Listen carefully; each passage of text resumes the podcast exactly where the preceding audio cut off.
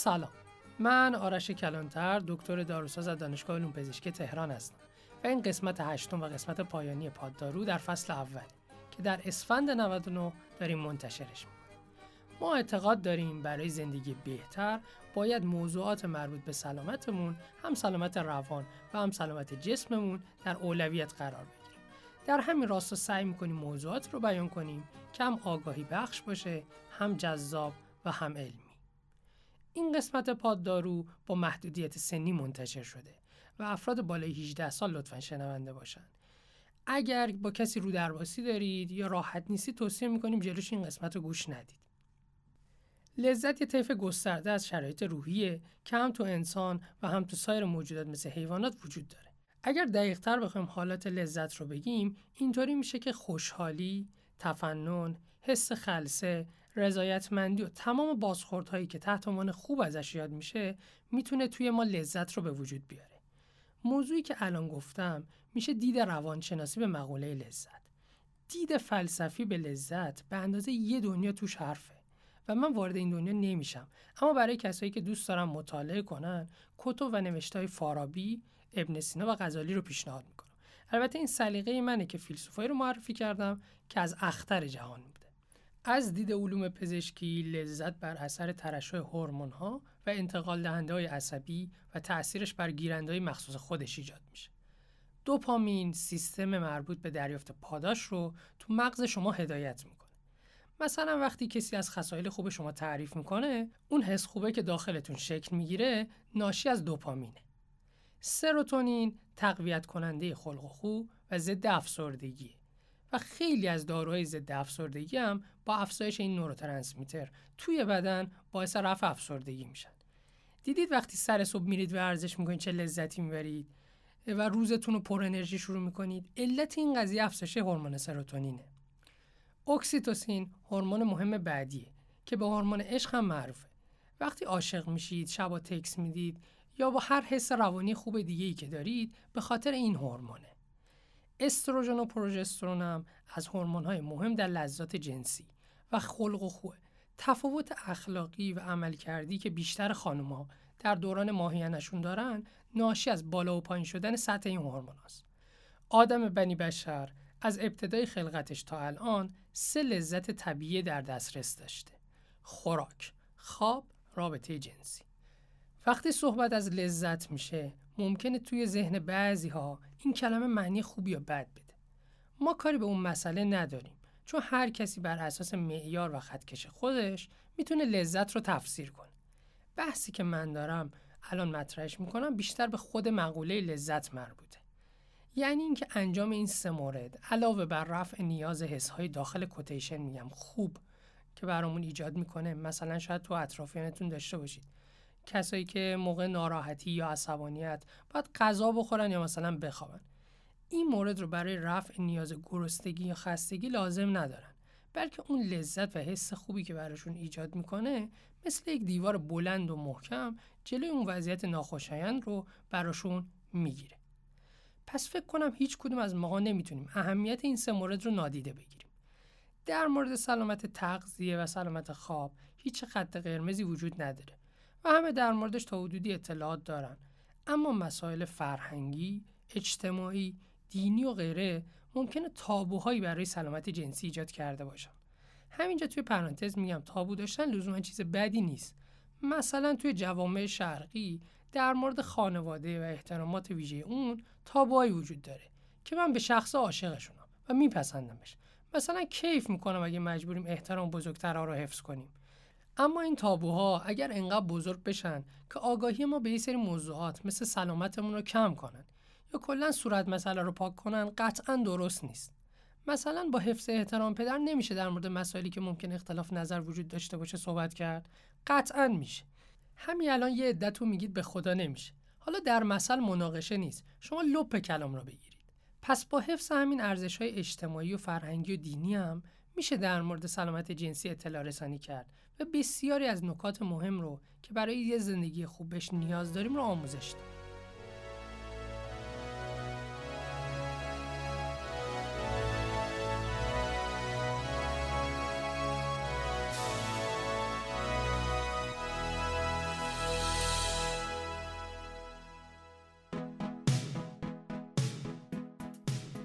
پادکست پاددارو رو می‌تونید تو اینستاگرام، تلگرام و توییتر و لینکدین دنبال کنید. سایت پاددارو با آدرس پاددارو.ir p o d d a r o u هم کار خودش رو شروع کرده. می‌تونید اونجا به تمام متنهای ما دسترسی داشته باشید.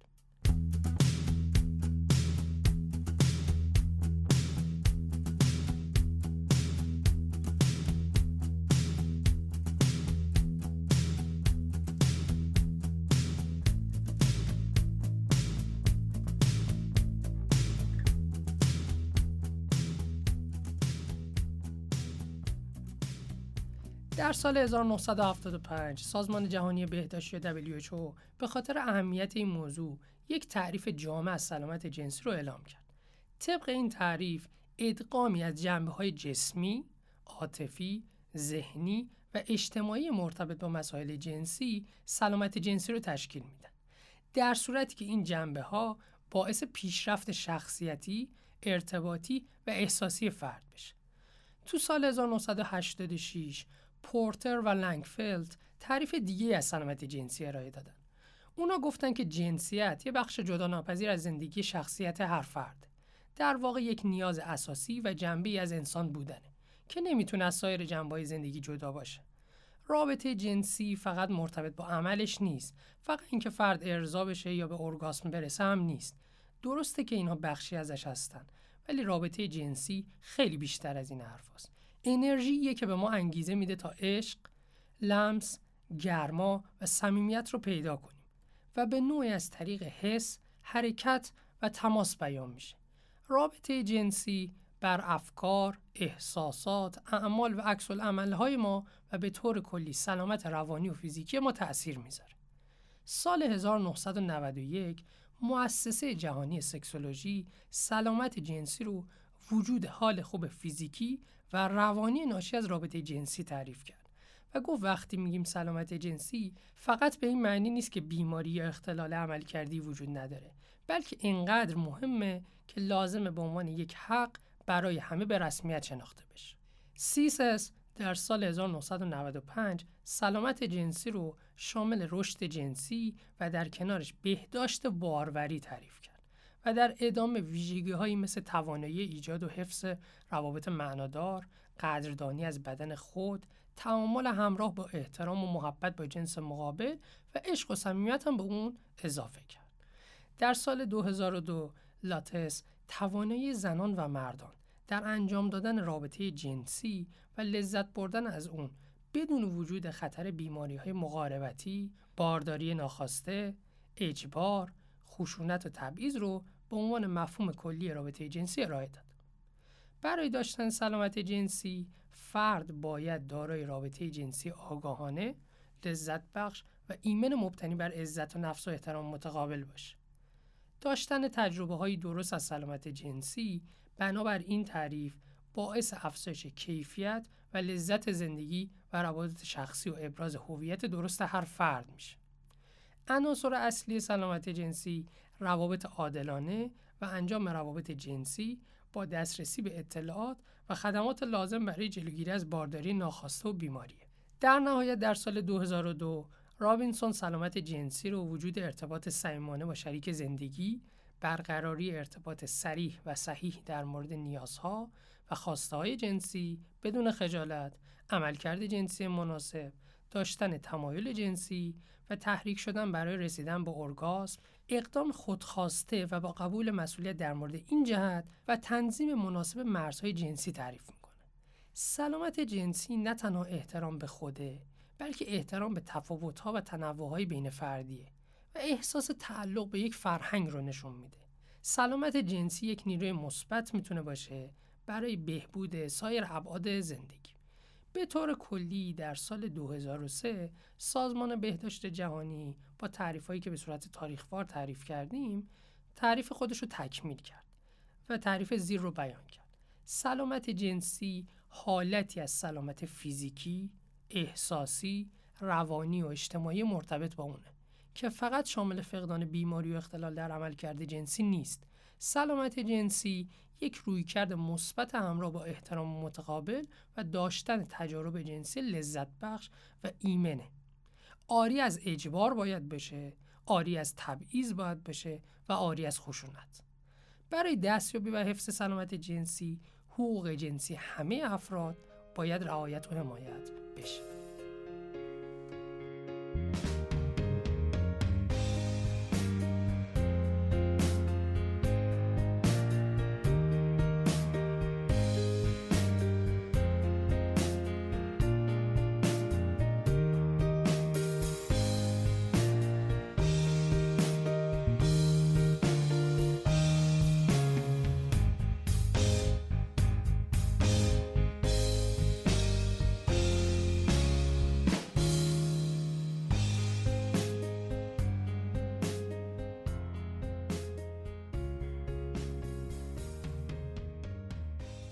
در جامعه ما حرف زدن در مورد سلامت جنسی یه جورایی تابو محسوب میشه. به همین دلیل در این زمینه توی مدارس آگاهی بخش کافی و لازم به دانش آموزا صورت نمی‌گیره. و این مسئولیت به والدین واگذار شده.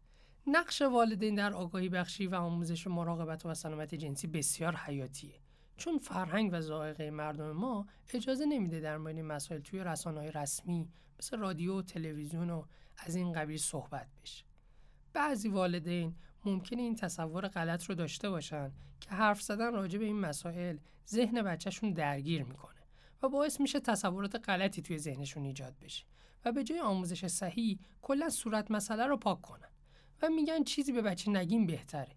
این والدین به این نکته توجه نمی‌کنن که وقتی صحبت از آموزش جنسیه منظور آموزش مراقبت ها و سلامت جنسیه نه هیچ چیز دیگه. قرار نیست چیزی که مناسب کودکان یا بچه ها نیست برشون توضیح داده بشه. نکته مهمتر اینکه اگه آموزش درست و صحیح صورت نگیره ذهن فرزند ممکنه درگیر اطلاعاتی بشن که به درستی بهشون توضیح داده نشده. چطوری؟ با گسترش ارتباطات و دسترسی بسیار راحت و اجتناب ناپذیر تمامی گروه های سنی به انواع و اقسام اطلاعات در صورتی که سوال بیپاسخی توی ذهن بچه ها به وجود بیاد و نتونن به پدر و مادرشون اعتماد کنن و مشکلشون رو با اونا مطرح کنن اولین جایی که بهش سر می‌زنن اینترنت یا دوستاشونن. از اونجایی که اطلاعات اینترنت طبقه بندی نشده و دوستاشون هم ممکنه ناقص یا تحت تاثیر سن بلوغ باشن و اطلاعاتشون درست نباشه خودتون می‌دونید ممکنه کار به کجاها کشیده بشه. گذشته از مزایای بیشمار اینترنت ممکنه این بچه های کنجکاف در فضای مجازی با محتوای نامناسبی روبرو بشن که هیچی راجبش نمی‌دونن و این می‌تونه تصورات و درکشون از این مسائل رو شکل بده و تأثیر بسیار مخربی روی ذهنشون بذاره و باعث بشه برداشت نادرستی از این مسائل داشته باشن. و این نه تنها در دوران کودکی و نوجوانی باعث ایجاد مشکلات روحی و روانی در اونا میشه بلکه این مشکلات در بزرگسالی هم گریبانگیرشون خواهد شد. شاید باورتون نشه ولی خیلی از آدمهایی که در آینده متجاوز شناخته میشن خودشون قربانیان جنسی بودن گذشته از این هممون می‌دونیم انسان نسبت به چیزی که ازش من میشه تمایل و کنجکاوی بیشتری نشون میده پس والدین به هیچ وجه نباید کودکشون من کنن از پرسیدن سوالای مربوط و باید با زبون ساده، با حوصله و بسته به اینکه فرزندشون چند سالشه و سوالای اون چه پاسخی مناسبی می‌تونه داشته باشه، ابهاماتشون رو برطرف کن.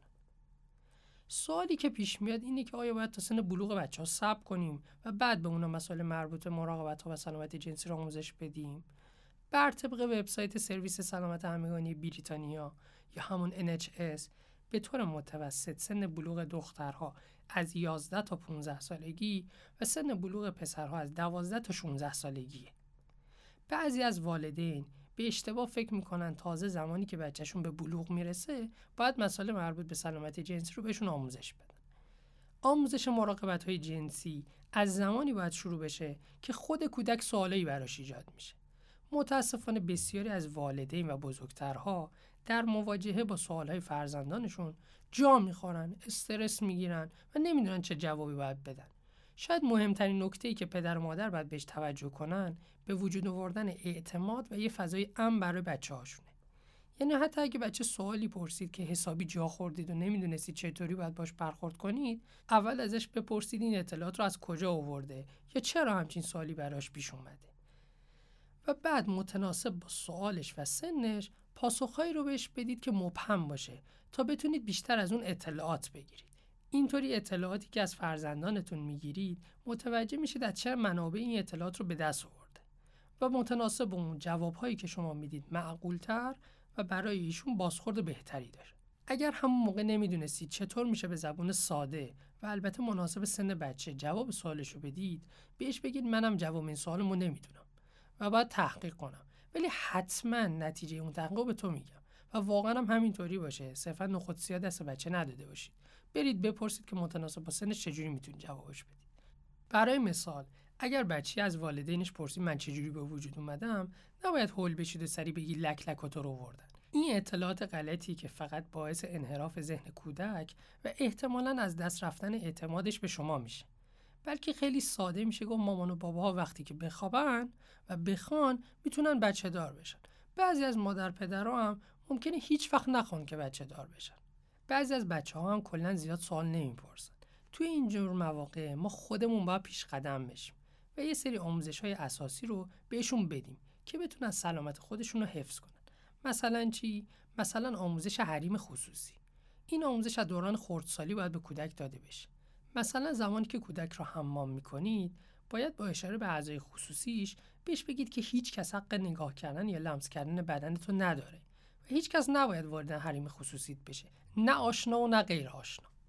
باید به کودکمون این آموزش رو بدیم که اگر کسی این کار رو کرد و به اعضای خصوصیش نگاه کرد یا اونا رو لمس کرد یا اگه کسی اعضای خصوصی خودش رو بهشون نشون داد و بعد گفت چیزی به مامان بابات نگی یا به صورت کلی اگر کسی از خودشون بزرگتره و اونا رو توی موقعیتی قرار داد که احساس معذب بودن یا ناراحتی براشون ایجاد کرد حتما به پدر و مادر خودشون بگن و به هیچ وجه خودشون رو مقصر ندونن و سرزنش نکنن.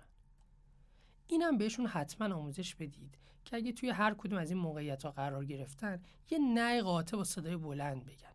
این خودش می‌تونه باعث عقب زدن اون مهاجم یا متجاوز بشه. یا با صدای بلند کمک بخوان و اصلا حراس نداشته باشن از اینکه کسی کمک بخوان توی اون لحظه. بعد از گذشت دوران کودکی به نوجوانی و دوران بلوغ می‌رسیم که باید حسابی هوای بچه ها رو داشته باشیم. در دوران بلوغ باید این آگاهی رو در نوجوانامون ایجاد کنیم که سلامت جنسی هم بخش مهمی از سلامت بدنشه و تغییراتی که توی بدنش داره ایجاد میشه همه و همه طبیعی هن و نشونه از سلامت و عملکرد صحیح بدنشن می‌تونیم بهش نکاتی رو آموزش بدیم که چطور توی این دوران بهتر از خودش مراقبت کنه و احساس نکنه توی پروسه بلوغ تنهاست و به هیچ کس نمی‌تونه اعتماد کنه. نقش تربیتی پدر و مادر هیچ وقت به پایان نمی‌رسه. اگر پایه اعتماد محکمی شکل گرفته باشه فرزندان شما برای حل مشکلاتشون حتی در بزرگسالی به شما مراجعه می‌کنن. پس قدرت اعتماد رو دست کم نگیریم. این مشکلیه که ما الان تو اکثر خانواده ها داریم. هیچ کدوم از فرزندان بعد از اینکه به مشکلی می‌خورن به پدر و مادرشون مراجعه نمی‌کنن. یه درصد کمی از اونها این کار رو می‌کنن.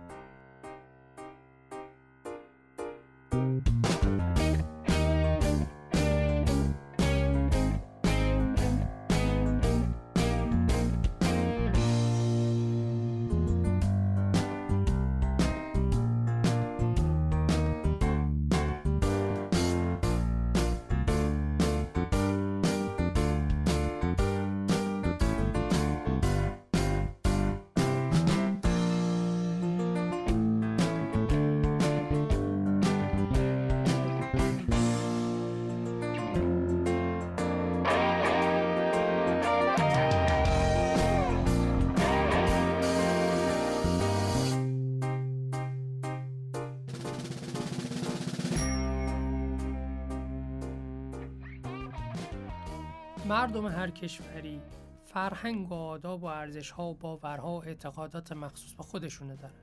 و بر همین اساس هنجارها که قوانین نانوشته هر جامعه هستن شکل می‌گیرن. هنجار همون نرم های اجتماعی هستن و میشه گفت الگوهای رفتاری هستن که جامعه اونا رو به عنوان استاندارد پذیرفته. قانون تعدد زوجین در آقایان رو من نکرده. اما اگر کسی دو تا زن بگیره همه بهش یه جور عجیبی نگاه می‌کنن. هر کسی که این قوانین نانوشته رعایت نکنه از طرف مردم مورد نکوهش قرار می‌گیره. مسائل جنسی هم از این قاعده مستثنا نیستن و مردم هر کشوری هنجارهای مخصوص به خودشون در مورد اون زمینه دارن. به عنوان مثال سن شروع رابطه جنسی در کشور و حتی نسل‌های مختلف بسیار متفاوت. این سن در قاره های آمریکای شمالی، اروپا و آفریقا خیلی کمتر از قاره های آسیا و آمریکای لاتینه. در واقع در بعضی کشورها نوجوانا برای اینکه خودشونو با جامعه اطرافشون وفق بدن و بیان دیگه برای اینکه همرنگ جماعت بشن ناگزیر روابط جنسی رو در سن پایین شروع می‌کنن. مثلا این الگو رو ما در مورد سیگار کشیدن توی کشور خودمون می‌بینیم. طبق یه مطالعه‌ای که تو سال 98 1998 در آمریکا انجام شد 40 درصد از دخترای نوجوانی که قبل از 15 سالگی وارد رابطه جنسی شده بودن گفتن مجبور به این کار شدن و خیلی خودشون این خواسته رو نداشتن. از طرف دیگه در بعضی از کشورها به جز سن شروع رابطه جنسی سن پایان برقراری روابط جنسی هم تعریف شده. به عنوان مثال در بعضی از کشورهای آسیایی بعد از چهل سالگی برقراری روابط جنسی نسبت به کشورهای غربی به شدت کاهش پیدا می‌کنه. یه مثالش هندوستانه که اونجا بعضی از زوجها بعد از پنجاه سالگی یا زمانی که نوهدار میشن یا زمانی که دخترشون ازدواج می‌کنه از روابط جنسی پرهیز می‌کنن. یه مثال دیگه برای کاهش برقراری روابط جنسی کشور ژاپن. در ژاپن نرخ باروری به شدت کاهش پیدا کرده. ولی چیزی که عجیبه اینه که همزمان به کاهش نرخ باروری میزان استفاده از روش های جلوگیری از بارداری هم کاهش خیلی زیادی داشته. که این نشون میده زوجای ژاپنی دارن به سمت پرهیز از روابط جنسی میرن. به طور کلی ژاپن علیرغم فرهنگ کاری قوی که داره در مورد مسائل زناشویی و ارتباط جنسی با پدیدهای بسیار عجیبی مواجهه. چند تا مثال می‌زنم و از کنارشون رد میشم. ازدواج با اشیا به خصوص وسایل الکترونیکی تو ژاپن رو به افزایشه. مثلا یه بند خدایی با کامپیوترش ازدواج می‌کنه و زندگی می‌کنه. یا مثلا میل به کار نسبت به میل به رابطه جنسی در عده بیشتره و ازش لذت بیشتری می‌برن و حاضرن شبا تا دیر وقت کار کنن ولی به خونه نرن. یا تمایلات غیر معمول جنسی که در اصطلاح بهش فتیش های نامتعارف گفته میشه در ژاپنی ها با تنوع بسیار بیشتری وجود داره. این ژاپنیا واقعا مردم عجیبی هن. اگر کسی اطلاعات بیشتری تو این زمینه داشت واقعا ممنون میشم برای خودم هم بفرستید و بیشتر در موردش بخونم. اگه اطلاعاتی داشتید به همون ایمیل پاددارو@gmail.com برام بفرستید. بریم سر بحث اصلیمون. علاوه بر ژاپن نرخ باروری در کره جنوبی هم کاهش چشمگیری داشته. ولی با دلیل متفاوت. از اونجا که ساعت کاری تو کره جنوبی خیلی طولانیه بچه دار شدن مساوی با از دست دادن شغل. آمار و ارقام نشون میده که برخلاف هزینه‌های سنگینی که دولت برای افزایش نرخ باروری میده خانمای کره به شغل و جایگاه اجتماعیشون به عنوان یک فرد شاغل بیشتر از مادر شدن بها میدن. یه مقوله دیگه که به شدت تحت تاثیر فرهنگ و اعتقادات مردم هر کشوره مقوله ازدواج. در سرتاسر سر دنیا 60 درصد ازدواج ها به طور سنتی انجام میشه و در خیلی از این موارد عروس و دوماد حتی تا روز ازدواج هم دیگر رو نمی‌بینن. این مورد رو شاید خیلی همون تو دو سه نسل بالاتر به وفور بتونیم پیدا کنیم. میانگین سن ازدواج هم در کشورهای مختلف خیلی متفاوت. بر اساس دادهایی که از ازدواج مردم تو سرتاسر سر دنیا جمع شده بالاترین میانگین سن ازدواج در بلغارستان با 34 سال سنه و پایینترین میانگین مربوط به نیجریه با 21 سال سنه در آمریکا و بریتانیا متوسط سن ازدواج حدود 28 ساله. ایران تو این لیست رتبه 37 از بین 66 تا کشور داشت. متوسط سن ازدواج ایران حدود 26 ساله. نکته قابل توجه افزایش سن ازدواج تو تمام کشورها نسبت به نسل گذشته خودشونه. با این اوصاف نباید تعجب کرد از تفاوت‌های چشمگیر بین هنجارهای جوامع مختلف. این مهمه که بدونیم لزوما خوب و بدی وجود نداره و سعی کنیم بقیه رو قضاوت نکنیم. اونا با lifestyle خودشون راضی هن. لزومی نداره ما نگران اونا باشیم.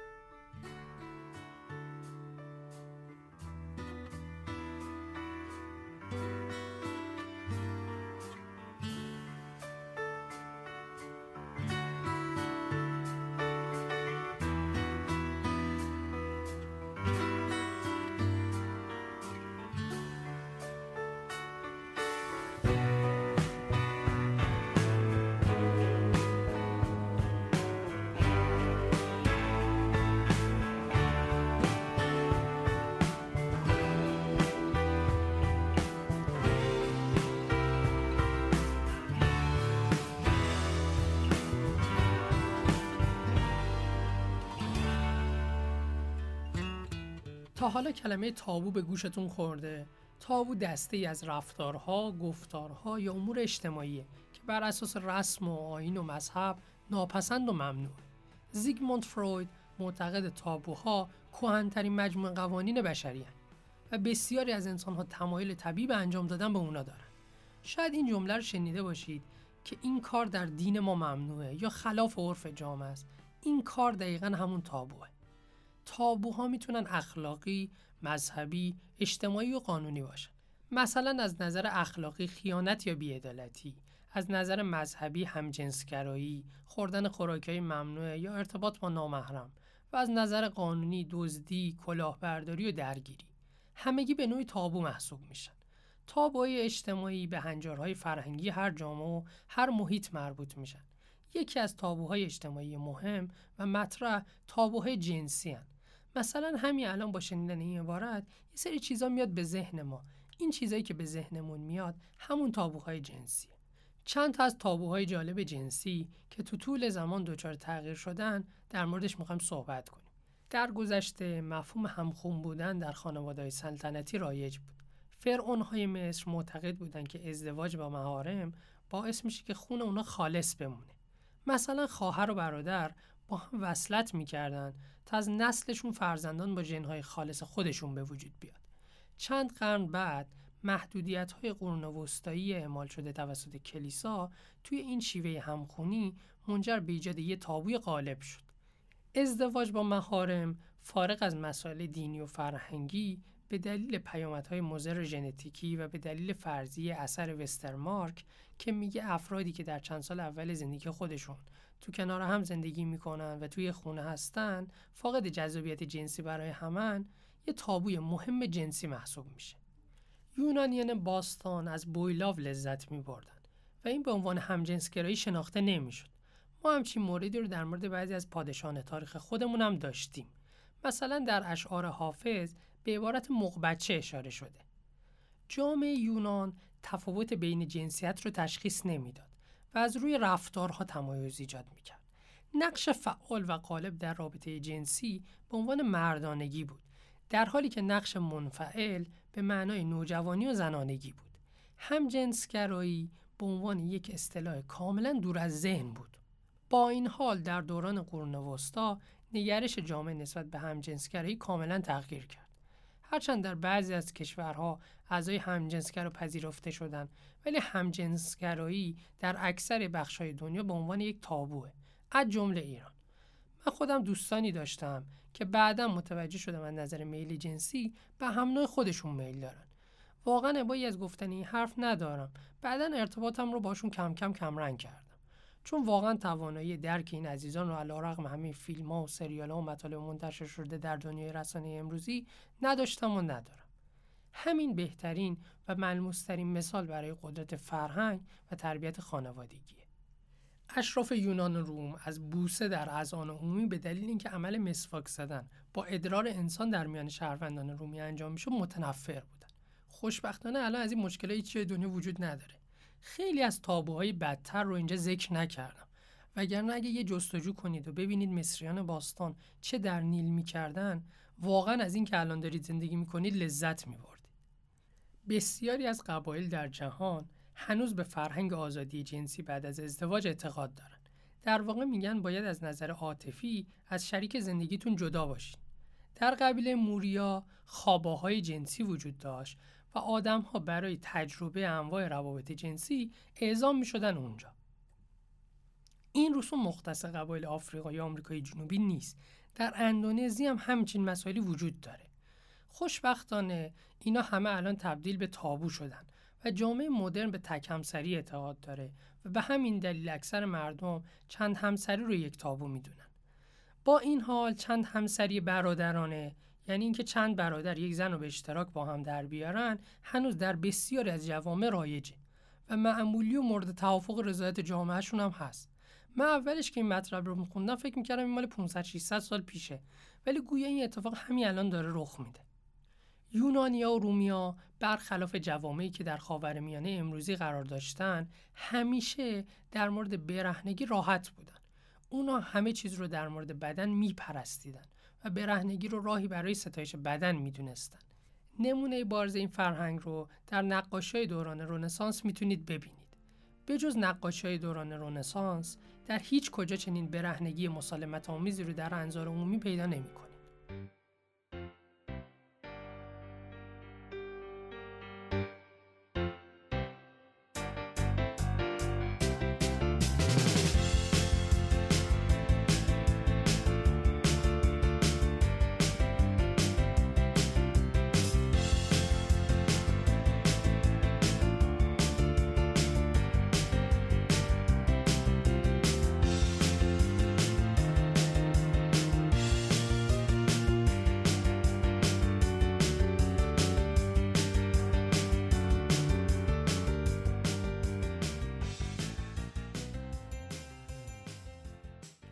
نزدیک به 31 درصد آقایان و 43 درصد خانم ها با انواع مشکلات جنسی درگیر هستند.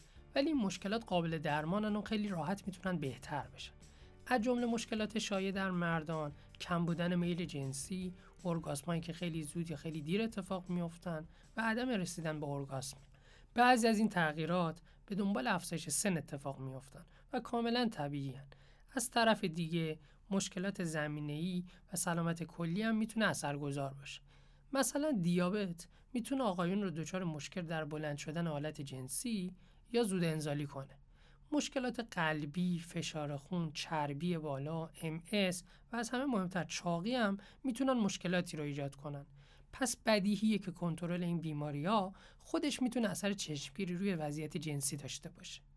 این رابطه ای که بهتون گفتم دو طرف است یعنی تغییر ناگهانی تو وضعیت جنسی هم می‌تونه نشونه این باشه که ممکنه شما مشکل پزشکی یا بیماری زمینه ای پیدا کرده باشید. یه تعدادی دارو هم هستن که می‌تونن وضعیت جنسی رو تغییر بدن.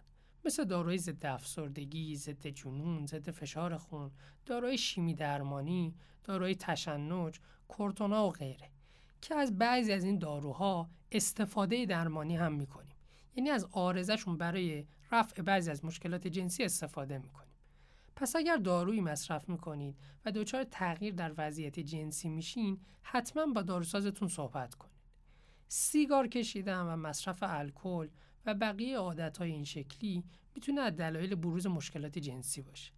در کنار شرایط جسمی بدن شرط روحی هم همونقدر تاثیر گذاره افسردگی، استرس و استراب هم حتی می‌تونن تاثیر فراتر از بیماری جسمی داشته باشن. مثلا در آقایون استراب می‌تونه باعث زود انزالی بشه یا اون مصرف الکل می‌تونه باعث دیر انزالی بشه.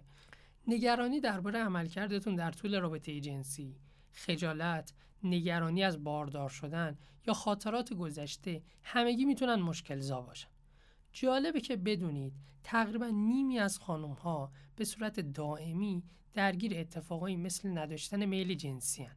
بهش میگن اسکچوالیتی نرسیدن به ارگازم و یا درد در طول رابطه هستن در خانم ها هم مشکلات زمینی در کنار مسائل روانی می‌تونن از جمله عوامل مهم باشن حتی یک خستگی ساده هم می‌تونه باعث کاهش میل جنسیشون بشه.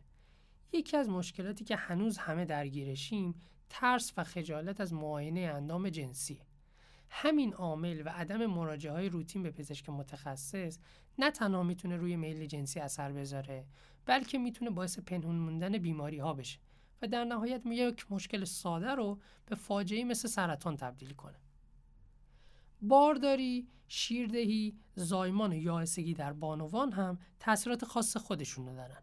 مثلا خیلی از خانم ها بعد از سن یائسگیشون اگر تجربه ای داشته باشن اون تجربه رو دردناک توصیف می‌کنن.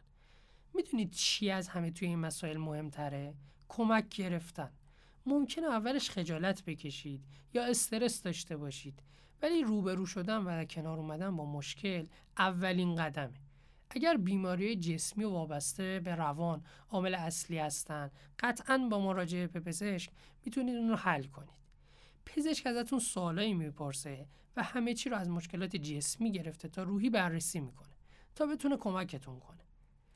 اینو به طور کلی بدونید که ورزش کردن ترک سیگار و الکل و کاهش وزن می‌تونه وضعیت رو به صورت معجزه آسایی بهبود ببخشه.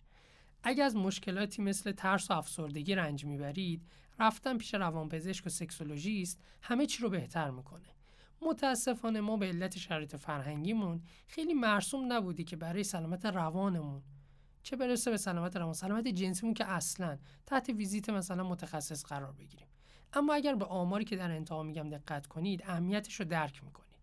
خانوما می‌تونن قبل از رابطه جنسی از مسکن استفاده کنن تا درد و کمتر احساس کنن و بتونن رابطه طولانیتر و راحتتری داشته باشن. آقایون به خصوص کسانی که دچار اختلال نوز یا انزالن که متاسفانه تو کشور ما هم کم نیستن می‌تونن با مصرف دارو و کمی تمرین ذهنی مشکلشون رو رفع کنن و لحظات خوبی رو برای خودشون و شریکشون رقم بزنن. نکته مهمی که در مورد این موضوع وجود داره سلامت روان یا آرامش روانیشونه. این خیلی تاثیرش از سلامت فیزیکی بیشتره در کپشن همین اپیزود براتون لینکی گذاشتیم برای ورزش های کگل از تکنیک که خیلی سادن و برای رسیدن به ارگانس و داشتن رابطه جنسی بهتر می‌تونه به خانمها خیلی کمک کنه. اینو بدونین که صحبت کردن با همسرتون به خصوص درباره مسائل مرتبط با رابطه جنسی و در میون گذاشتن مشکلات و انتظارات متقابل قرار دادن زمان کافی برای رابطه جنسی و در کنارش خالی کردن ذهن از همه چیز و تمرکز روی اون می‌تونه از هر راه دیگه بهتون بیشتر کمک کنه. بر اساس اعلام مرکز سلامت خانواده در ایران 50 درصد و بر اساس پژوهش ها 78 درصد از علل طلاق در ایران مسائل و مشکلات جنسی و عدم آگاهی از اونه. یعنی آدما ترجیح دادن درباره یه سری از موضوعات حرف نزنن و از متخصصینش کمک نگیرن ولی در عوض از هم جدا بشن و همدیگر را از دست بدن.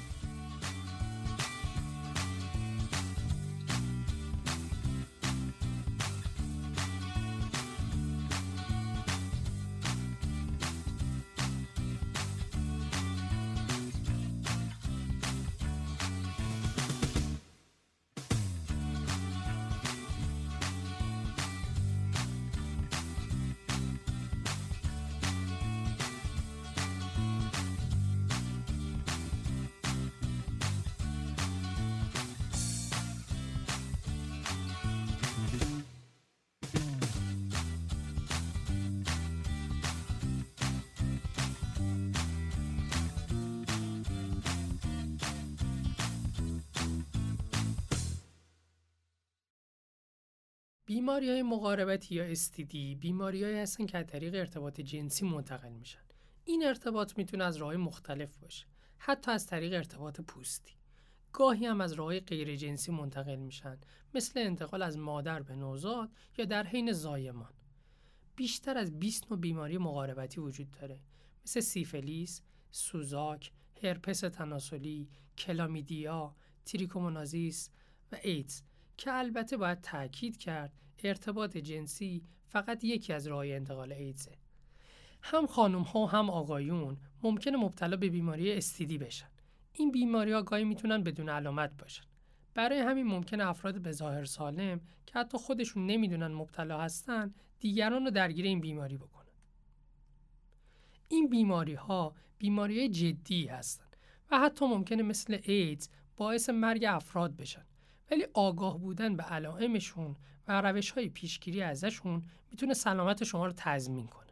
همونطور که گفتم بیشتر بیماری مبتلا به بیماری مقاربتی در ابتدا هیچ علامتی رو بروز نمیدن. ولی بعضی وقتا هم این بیماری از همون اول با علامت همراه هستن. چون این علائم اختصاصی نیستن ممکنه این بیماری ها خیلی دیر تشخیص داده بشن و فرد بیمار بیماریش پیشرفت کنه و باعث مبتلا شدن افراد دیگه هم بشه. وجود زخم یا برآمدگی روی اندامهای جنسی، دهان و ناحیه مقدی، سرخ شدن و احساس خارش در اندامهای جنسی، دفع ادرار همراه با درد یا سوزش، ترشحات غیرعادی از اندام جنسی، خونریزی غیرعادی در خانمها، احساس درد هنگام رابطه جنسی، متورم و دردناک شدن قدرت لنفی، مخصوصا تو کشاله ران، درد در ناحیه لگن، تب و کهی روی تنه و دست و پا می‌تونن بعضی از این علائم باشن. اگر بدون دلیل این علائم رو دارید سرسری اصلا نباید ازش گذر کنید. در صورتی که با کسی ارتباطی جنسی دارید و هر کدوم از این نشونه رو مشاهده کردید حتما باید به پزشک مراجعه کنید و تستای مربوط به تشخیص این بیماری رو انجام بدید. تستایی مثل معاینه فیزیکی، آزمایش خون، تستای میکروسکوپی و ترشحات اندام جنسی ممکنه حتی کشت هم بگیرن. بعضی افراد با احتمال بیشتری به بیماری مقاربتی مبتلا میشن.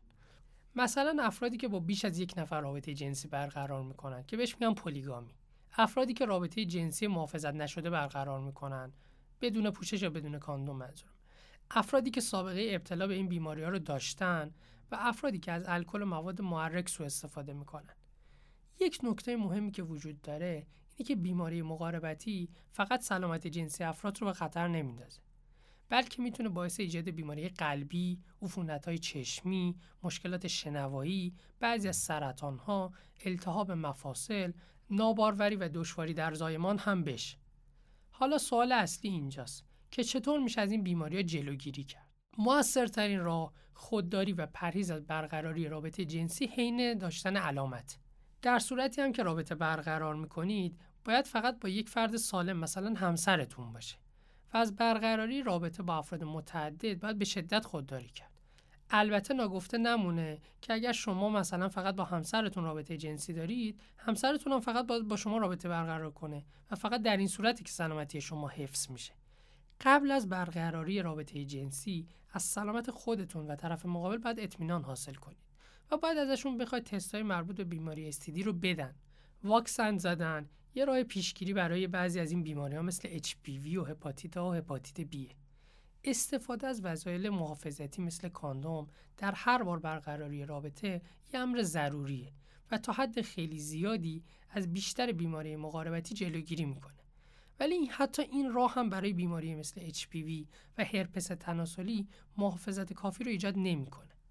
یه نکته هم که باید بهش توجه کرد اینه که قرص های ضد بارداری هیچ تأثیری روی پیشگیری از این بیماری ها ندارن. اونا صرفا تولید شدن تا جلوگیری کنن از بارداری. یکی دیگه از راه پیشگیری عدم مصرف نوشیدنی الکلی و مواد مخدره. چون کسی که تحت تاثیر این دو باشه به احتمال بیشتر رفتارهای پرخطر خودش نشون میده و کنترل خودش رو نمی‌تونه نگه داره. سوال آخری هم که پیش میاد اینه که درمان بیماری های مقاربتی چیه؟ بسته به منشأ بیماری درمان متفاوت. بیماری استیدی ممکنه به علت وجود نوعی باکتری، ویروس یا انگل به وجود بیاد. در صورتی که منشأ بیماری باکتریا یا انگلا باشن، به تشخیص پزشک با آنتیبیوتیک مناسب بیماری درمان میشه. ولی متاسفانه تا امروز هیچ درمانی برای بیماری های مقاربتی که منشأ ویروسی دارن به وجود نیومده و حتی می‌تونن تا آخر عمر با بیمار باقی بمونن مثل ایدز، هپاتیت B، هرپس تناسلی و HPV. HPV خودش می‌تونه به صورت نهان باقی بمونه و بعدا در خانمها باعث سرطان دهانه رحم و در آقایون حتی سرطان پروستات بشه. ولی داروهای موجود می‌تونن علائمشون رو بهبود ببخشن. و ریسک انتقال به افراد دیگر رو کاهش بدن با این اوصاف اهمیت پیشگیری در برخورد با این بیماری ها غیر قابل انکاره تو بعضی از این بیماری ها شریک جنسی هم باید درمان بشه بعضی لازم نیست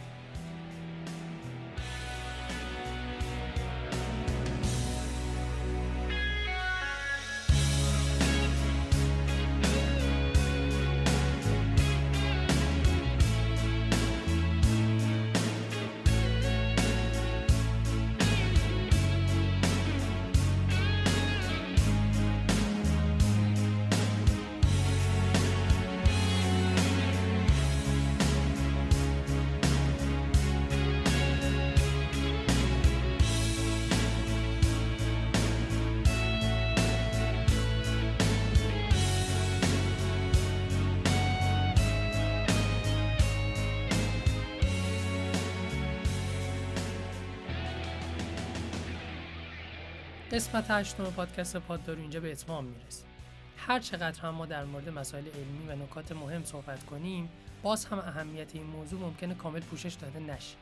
اینجا از همتون تشکر می‌کنم. این قسمت قسمت پایانی فصل یک ما بود که توی هشت ما کمک کردید تا پیشرفت کنیم امیدوارم روز به روز نقایصمون کمتر کنیم بعد از عید با سیزن دوم خدمت می‌رسیم ما می‌خوایم سالم باشیم.